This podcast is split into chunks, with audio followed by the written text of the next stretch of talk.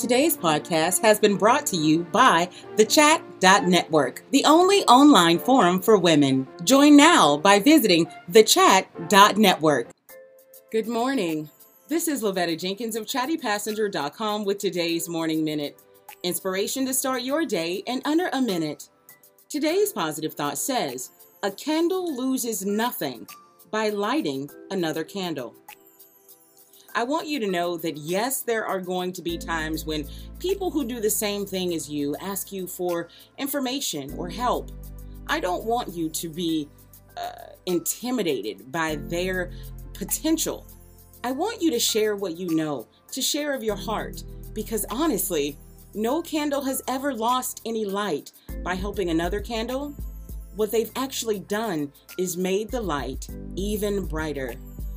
Today, think about the ways that you might be gatekeeping in life and decide to help someone else. I promise you, you lose nothing. This has been Lavetta Jenkins of chattypassenger.com with today's Morning Minute.